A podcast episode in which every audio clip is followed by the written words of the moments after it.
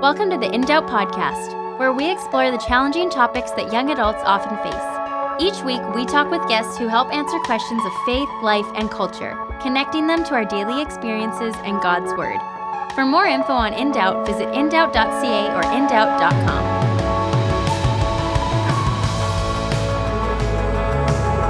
welcome to the In Doubt Podcast. I'm Isaac, your host, and with me today, it's Jake. Hi, guys. Uh, this is going to be a lot of fun. Um, it's the week before Christmas, and you know we know everyone is super busy with you know parties, shopping, preparation, you know gathering with the family, stuff like that. However, we do have an awesome episode for you today. Um, who would have thought that I would have the chance to chat with Sean McDowell? Yeah, dude, that's crazy. It was a you told me like to come in and record, and I was like, "Whoa, the Sean McDowell." The Sean you know? McDowell? No, no. It, I mean, we're not trying to idolize him or anything like that. But he's a great uh, apologist from from the states. Uh, he just does a great job with the different things that he writes and presents and stuff like that. Um, so I had an awesome opportunity to chat with him a little bit about the historical Jesus. So sort of you know how how we can trust that he really lived and that he really died and that he really rose again. And I thought this would be perfect before Christmas because if you are hoping to maybe uh, evangelize this Christmas, Yeah. you know, especially in our kind of postmodern, very scientific world, then it'd be awesome to have some arguments um, for how we can actually know that Jesus was a legit guy who was born and lived, died, rose again. And anyway, Sean did a great job explaining those things. So uh, let's get into my conversation with Sean McDowell.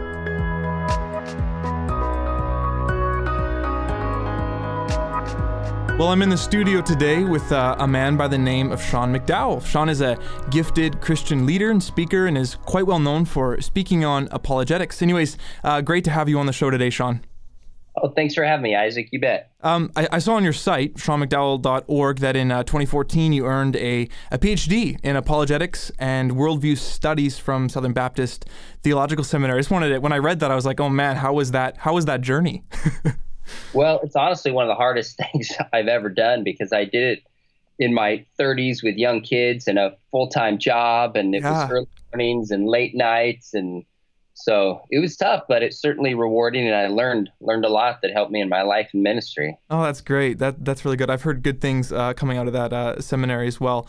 Um, and although you have never actually seen me, I actually have seen you in person um, because I was at the Apologetics Canada conference a couple years ago, and uh, and you you were one of the featured speakers, and I, I really loved your presentation because you sort of put on the act as an atheist, and you just had people ask you questions. And I don't know if you remember that, but it was great. It was it was a lot of fun. Oh, I I remember that well. Yeah, that is my favorite presentation to do. It kind of stirs people up. It and gets and what I think is the funniest thing though is that after we finished, or after I guess you finished the the you know kind of putting on this atheist thing, you sort of told all of us you're like, you know, I, I know I sounded very uh, you know believable, but I was just kind of making things up as well.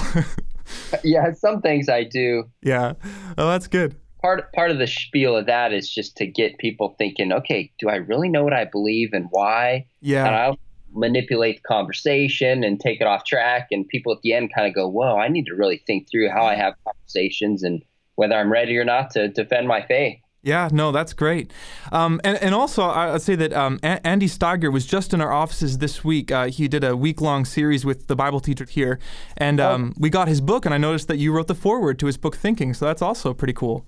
Oh, I did. His book is fantastic. So Yeah. I'm happy to do it. Oh, that, that that's great. Anyways, uh, today to our listeners, I want to talk with Sean, or I guess rather hear from Sean quickly, uh, just about the historical Jesus. And I know this is a huge topic, and we're going to just try to condense it down in about a 25 minute uh, quick conversation. Uh, but the fact is, you know, Jesus was a literal human being who really died and really rose again. But um, before we jump in, Sean, I know we've heard a little bit, but just in a few sentences, could you just kind of let us know who you are a little bit bit more? We, we heard slightly that you had uh, some kids and a, and a family, but just, yeah, quickly just give us a, let's put a little bit of life to this voice. Yeah, sure. I, I live in Southern California and I teach full time at Biola University in a graduate apologetics program. Hmm. And uh, I also teach high school part time. I did that 10 years full time high school at a Christian school. And I, I just stayed there because my kids are there and I love hanging out with high school students. So I teach a couple classes on worldview, Bible, theology. And then I get a little chance to speak and write and do cool podcasts like this. But uh, I also have a one wife and three kids that probably keep me busier than anything else. that is awesome. Well, well, it is Christmas time now, and and unfortunately, you know, Christmas is not really a time when many people. I mean, if you think of the entire world, especially North America, I guess in a sense, they actually consider the real purpose of it. And I know this sounds, Sean, almost kind of ridiculous to say this, but you know, why exactly do we even celebrate Christmas? yeah, I don't. I don't think it sounds ridiculous at all. Even within the church, I mm. think we can easily lose the focus onto material things and just kind of a break from the busyness and mm-hmm. all those things. Maybe you know have their place, but Christmas is about the birth of Christ. Mm. I mean, it literally is the time that we believe the eternal, self existent creator of the universe stepped into human, into history, took on human flesh in preparation to ultimately die for us and enable us to be in relationship with, with God. So Christmas is the time that we celebrate the birth of our Savior. So it's kind of, kind of a big deal that we enjoy the season, but also exactly remember why and not lose that amidst you know all the I don't know distractions that can be around us. Yeah, no, for sure. What do you? What, I mean, what, do you do anything special with your your family personally, like during Christmas time, to help you guys sort of just remind you what this season is really for, or? You know, one thing we've done a number of years, usually when we're with the McDowell side of families, we just have a birthday party for Jesus the night night before Christmas. It's just something fun that we kind of done as a family, and we get a cake and read either the uh, first chapter or two of Luke or Matthew, and uh, sing Happy Birthday to Jesus. That's awesome. That's great. um, a couple years ago, my, my birthday is actually on Christmas Eve. Um, so that's sort of been a, a, funny thing throughout my life. But uh, the other day, or not the other day, a few years ago, my sister got me a card with a little pin that says, uh, it's my birthday to Jesus. And I didn't really like it. I was like, I would rather the glory go to Jesus, not me. But, anyways. Um, now, th- there are many views on Jesus. I mean, I actually just, uh, I don't know, a month ago, I actually listened to a interview you were on uh, uh, with Unbelievable, which is one of my favorite podcasts. Uh, and you were uh, talking with a, I think Ken Humphreys, uh, who's a Jesus mythicist, and that's one view uh, of many. It was a good conversation. You did a very good job, uh, Sean. Uh, but I mean, where do most people sit in regards to their understanding and beliefs of Jesus? And I know there's many, but where where's the majority of people sit in regards to what they believe about Jesus? Well, I think if you ask, you saw studies, most people would probably say, at least a good amount of people would say, oh, yeah, Jesus is the Son of God and he worked miracles. And I, I think people would still concede to that story.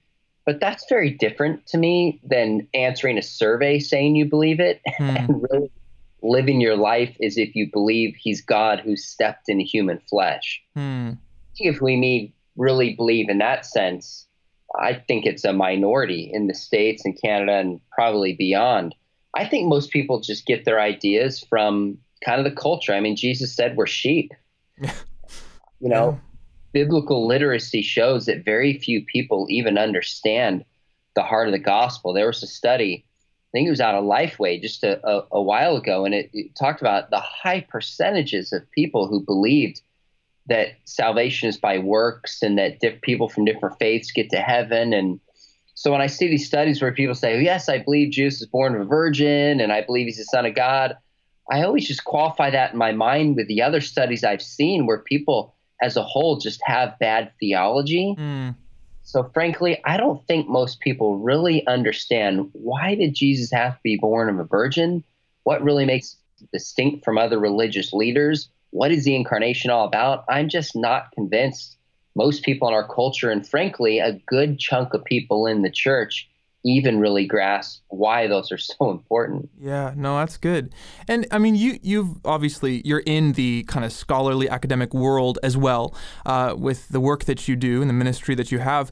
When we look at scholars, uh, secular scholars as well, non-Christian scholars, do, do most even b- just believe that Jesus was existed and, and said those things that are recorded in the Gospels? Well, those are two very different questions. Hmm certainly the vast majority of historians and historical Jesus scholars, no matter where they are on the spectrum, from the far left to the far right, believe that Jesus existed. Mm. I think you count on one hand, maybe necessarily two hands, the number of people with actual degrees that are scholars that doubt the existence of Jesus. I mean, those kind of movements make a little bit of steam online, kind of this mythicist movement, whether it was in a, you know, just Religulous by Bill Maher or um, kind of some of these popular movies, Zeitgeist that was online. Mm-hmm. Yeah. Scholars almost unanimously reject that for a variety of reasons. Now, the second question that you mentioned, do they believe that he wrote what's in the Gospels? That's where it gets a little bit trickier. And that's where there's a big difference between saying Jesus exists and said some things and Jesus existed and said these particular things. So a lot Right. of scholars look at they, they they wouldn't look at the Bible as entirely true or as entirely false. Mm-hmm. They would look at it and say there's probably some underlying historical core that's here. The question is what gets back to the original Jesus Right. and how much was kind of invented or changed intentionally or unintentionally by the scribes or by the early church. Those kind of questions get a little bit convoluted, and that's where scholars will write these papers and go to conferences and nuance different things. Um, so, what, for example, one thing scholars will do is they'll say if something is if it's multiply attested, Mhm. then they think it's more likely to be true Right. you know, the death of Jesus is in all four gospels and it's in Paul's writings. Peter mentions it. Yeah. It's multiply attested. So there's very little doubt that Jesus died. Now, his birth, his virgin birth, is mentioned in probably Matthew and Luke, possibly hinted at in John, but not as frequently as his death. Now, Hmm. I totally believe it and think it happened, but scholars who look at this will go, huh, how come Mark doesn't mention it? Maybe he wasn't aware of it. Maybe, you know, I mean, they start just coming up with all these arguments. Sure. So that's kind of how it gets a little difficult when you get into the scholarly world, so to speak. No, that, that's very helpful. Um, and you sort of touched on it, but m- the next three questions I have, just so I it's in your mind now, I'm going to ask. You know, how can we know Jesus was an actual historical person who who really lived? Uh, and then I'll ask. How do we know Jesus died? And then how do we know Jesus rose again? So, just so you know those three. So, you know, you say that most scholars unanimously, whether they're far left, far right, they will believe that Jesus actually lived. So, I guess what are some of those reasons, I guess, uh, not proofs, but maybe evidence of how we know he really lived? Yeah, I would say one is that it is multiply attested. We Mhm. have four biographies of Jesus within the century in which he lived. This is very rare. For a lot of historical figures, we have one sometimes a century or two removed. I mean, Alexander the Great is probably three or four centuries later. We have four within the lifetime of Jesus. Wow. And they all obviously imply that he lived. But we also have the writings of, say, uh, I'm sorry, that they all indicate that he, he, he died on the cross as well hmm Matthew, Luke, and John. And then we also have 1 Corinthians 15, which is uh, Paul's rendition where he says Jesus lived, he died, he was buried, rose on the third day. We have Paul writing this in the mid 50s. And then we have extra biblical sources like Josephus at the end of the first century, Tacitus the early second century. We have early church fathers mentioning this. I mean, it's unanimous that Jesus not only lived, but died, and some even specifically mention how he died by crucifixion. Mm. So, and the other thing to keep in mind is a crucifixion was considered, it, it, it was like a shameful way to die. It was embarrassing for the early church to have a savior who died in a humiliating manner. Right. So this fits what's called the criteria of embarrassment. Why would somebody invent that their savior died by crucifixion and was arguably cursed by God? That makes no sense. Good point. So that that gives some credibility to say, look, these people aren't making this up. This is really what goes back to the original Jesus. Then I think we can even look at medical evidence where John describes that blood and water comes out. And there was a journal in 1986, Journal of the American Medical Association, that showed at the kind of death that Jesus suffered. There's a, a fluid that surrounds the heart called the pericardial sac, and out of that comes a watery type fluid. If somebody was poked with a spear, blood and water would come out, as Wow. John reports in John 19. So there's just multiple lines of evidence that tell us Jesus lived, and that he specifically died the way the Gospels report. Yeah, no, that's good. And then, so okay, the last question then: how how how can we know, or how do Christians put their trust in the fact that Jesus rose again? If we're looking at it kind of through a scholarly lens. Yeah, so what we have to do is scholars will use different criteria to try to assess whether events in the Gospels are true. You and I know the Gospels in their entirety are from God and inspired. Yes. But scholars will look at this through a critical lens. And when it comes to the resurrection, they'll say, okay, what reason do we have? We know Jesus lived, we know Jesus died.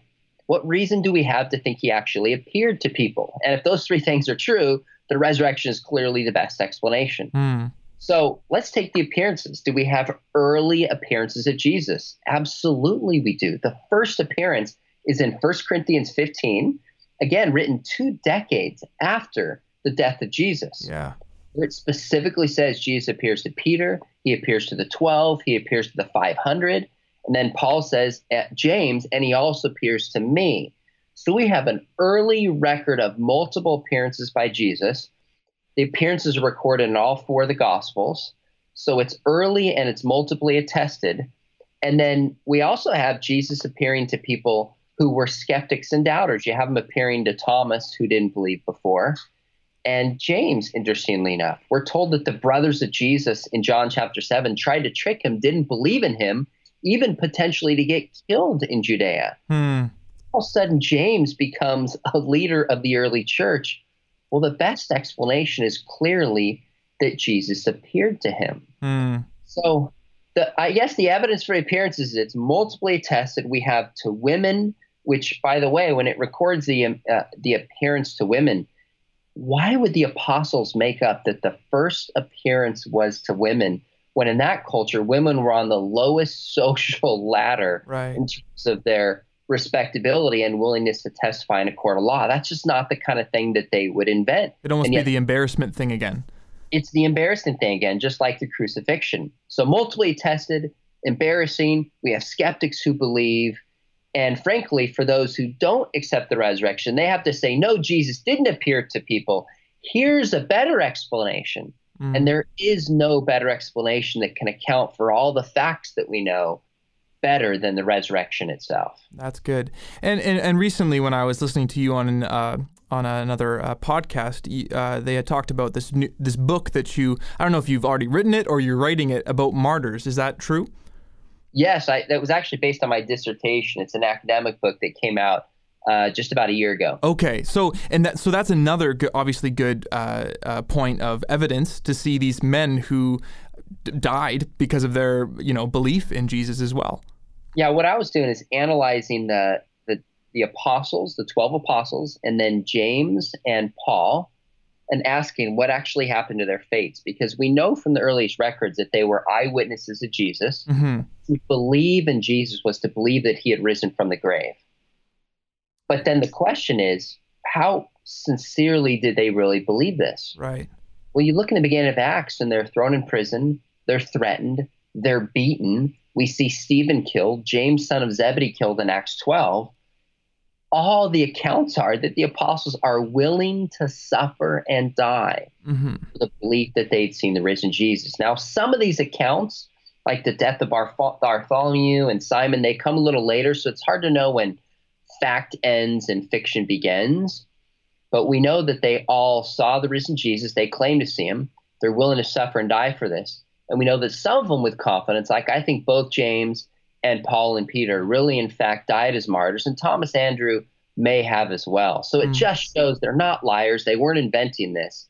They really believed they had seen the risen Jesus. Yeah, and, and, you know, and hearing that, Sean, I, I I think it's a great piece of evidence. But what would you say to, let's say, a student who comes up to you and just says, like, well, you know, what about, let's say, uh, ISIS or or something today, where they they also will willingly go and and literally die uh, for what they believe. It doesn't mean it's it's true. How would you kind of respond to that?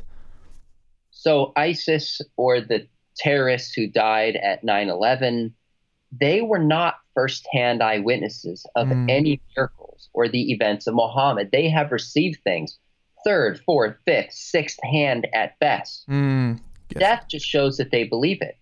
But the apostles were eyewitnesses. They did not receive this secondhand. Yeah. So it doesn't prove that it's true. All it proves is the depth of their sincerity as the first witnesses to the risen Jesus. So if someone walks in my room and puts a gun on my head and says, Sean, do you believe this? And I die, you know, all you might say on your show is, guy, that guy Sean, he really believed it. He went, you know, good for him. That that's no evidence whatsoever for Christianity. It just shows, Mm. wow, that guy had conviction. I wasn't a witness of the risen Jesus. yeah. The 12 apostles were. James was. Paul was. Yeah. So their lives and willingness to suffer show something very different than modern day people, whether Christian, Muslim, or any other faith. Yeah, no, that that's very good, Sean. Hey, and if someone's listening uh, and they they want to dig more into the historical Jesus, can you recommend any uh, books or even blogs or websites that people can get kind of get more information on what you're talking about? Yeah, for starters, I just go to the classic book More Than a Carpenter. My dad wrote years ago. I helped him update about five years ago. Simple, quick, easy book. We walk in the resurrection, the reliability of scriptures, the deity of Christ. You can read it in two hours. It's couched around my dad's story, so it's really interesting.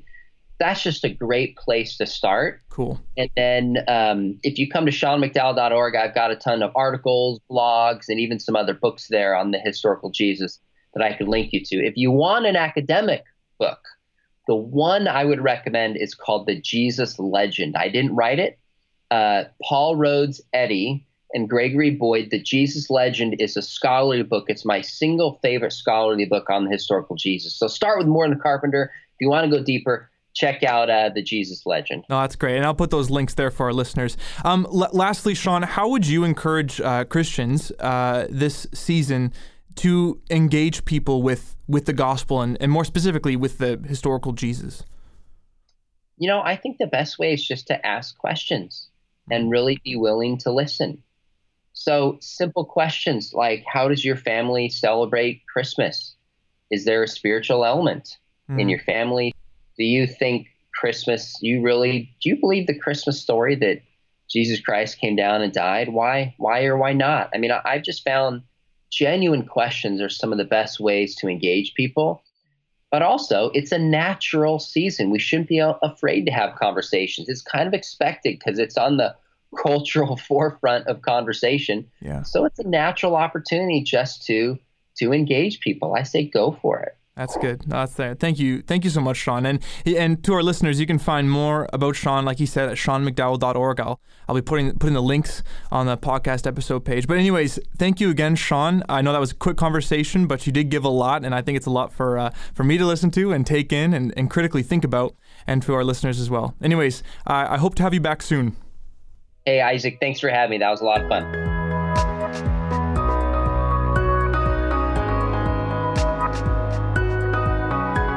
You know, we as Christians tend to have an inability to separate uh, historical and biblical Jesus. Do you know what I mean? Right, The inappropriateness of doing that. Like some people think, for you know, because it, it is who he is, I Right. guess. Um, and sometimes I think even Christians want to do that. You know, we look at it like, well, who was the historical Jesus outside of the Bible? You know, Yeah, we need yeah. these extra biblical sources all the time yeah, yeah, exactly. or these secular sources. Um, meanwhile, you know, the the Bible and the New Testament is one of the most credible sources. Um, and like like Sean was saying with these firsthand, wit- like these were written like within a generation of this stuff know actually Yeah, happening. Exactly. Yeah. Um, yeah, is is cool. Well, I think it's just interesting, like what you're talking about, how everything that's biblical is automatically historical because Yeah. it's just you, you know you read the beginning of Luke, you read the beginning of Acts, and it said, and then you even re- read in Peter, and I'm kind of uh, paraphrasing it, but they say like we've uh, gone to lengths to go to the eyewitnesses to write down exactly what we know to be true. So Yeah. it's not just as if they're saying, "Hey, we're just going to make up some fairy tales or something like that." Like everything that's biblical is historical. Uh, but it's true. A lot of people, especially Christians too, they want to say, "Okay, well, where's the extra biblical?" But it's like, sure, that can maybe help, but everything that's in the Gospels about who Jesus is is historical. I mean, Sean was saying like that's four separate, different accounts Yeah, um, and Corinthians too. So five, six, seven different accounts that speak to Jesus' death and life. You know. Yeah, and I think we need to remember sometimes because when when we read the Bible, I think it's very easy to think like, oh, it's just a book. You know, like Right. this is one Yeah, yeah. book. But no, that's not what it is. It's a compilation of different writings that have Yeah, been put together. So it's not like all these guys are like together and they're like, okay, let's write this about Jesus. You know, no, it's like these guys are from different places and stuff like that, and and they write at different times. Yeah. Um, and then it just makes it all the more incredible how Yeah. these things, you know, can line up and these ideas about Jesus, you know, are so, you know, um, cohesive with each other. Yeah. Um, is amazing. It's a great, it's a great point, and, and you know what? Just to also tell the readers, um, I'll, I'll put the link to this because I think it's really powerful below. But there's a chart that you can see online. Uh, again, I'll put the link below. Um, that shows the number of manuscripts that the New Testament has compared Mm-hmm. to other ancient writings around that time. Rating, uh, writings of Aristotle, Plato, uh, you know, uh, Homer's, uh, Ulysses, different things like that. Um, and you see the amount of copies they have, and like honestly, like Aristotle and Plato, it's like under 50 or less, you know, copies. Yeah. And then you look at like the percentage of their uh, similarities and like how close they are together, and they're all like they're they're okay, you know. But then you look to like the the New Testament manuscripts, and there's I th- on thousands Yeah. of manuscripts. No, you know, Yeah, and then you look at crazy. their you look at their similarities, and it's like 99.9 or 99.5 percent, and the 0.5 percent that's not similar is like some punctuation stuff. But honestly, like it's. It, how can you not see that and be like, this is historical? This really did Yeah. happen, you know? I know it's incredible, and I think the most incredible thing though that we we should really take a, away from this is remembering, you know, um, during the season what Christ has actually done Yeah, um, for us. Um, you know, you always hear it said, and it's true that you can't have uh, you can't really be celebrating Christmas with also um, not being looking forward to Easter. yeah, exactly. You know what I mean? That. Um, and just our young adults group, we talked about this the other day, the importance of Christ in this flesh. Mm, Um, and here you have this eternal, eternal Christ yeah, um, that was it has always been yeah, you know in the trinity um, and in that didn't have to die like he was eternal right, um, in his being and what he did was he put on flesh and on that he put on death as well hmm um, for us so that's why it's so incredible you know this Mhm. christmas time it says his decision you know and, and through the father and all that sort of theological stuff but Yeah. this decision to put on flesh Yeah. to come and die for us Yeah. yeah. But anyways, that wraps up the In Doubt podcast. Um, if you want to connect with us further, please head to our website, visit us on Facebook, Twitter, Instagram, all those different places. Well, I'm Isaac, i'm jake and we hope you join us next week as we host another conversation on life and faith. We'll see you then.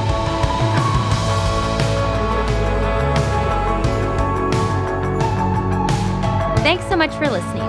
If you want to hear more, subscribe on iTunes or Spotify, or visit us online at indoubt.ca or indoubt.com. We're also on social media, so make sure to follow us on Instagram, Facebook, and Twitter.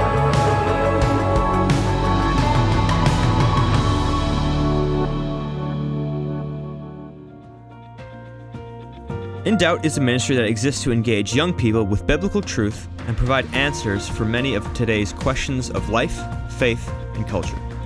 Through audio programs, articles, and blogs, In Doubt reaches out to encourage, strengthen, and disciple young adults. To check out all the resources of In Doubt, visit indoubt.ca in Canada or indoubt.com in the US. Or if you're in a position or share a passion for the ministry of young people, you can support the ongoing mission of engaging a new generation with the truth of the Bible. First, you can pray for this ministry. And second, and if you are able, please consider a financial gift by visiting indoubt.ca in Canada or indoubt.com in the US. Your gift of any amount is such a blessing and an answer to prayer. Thanks.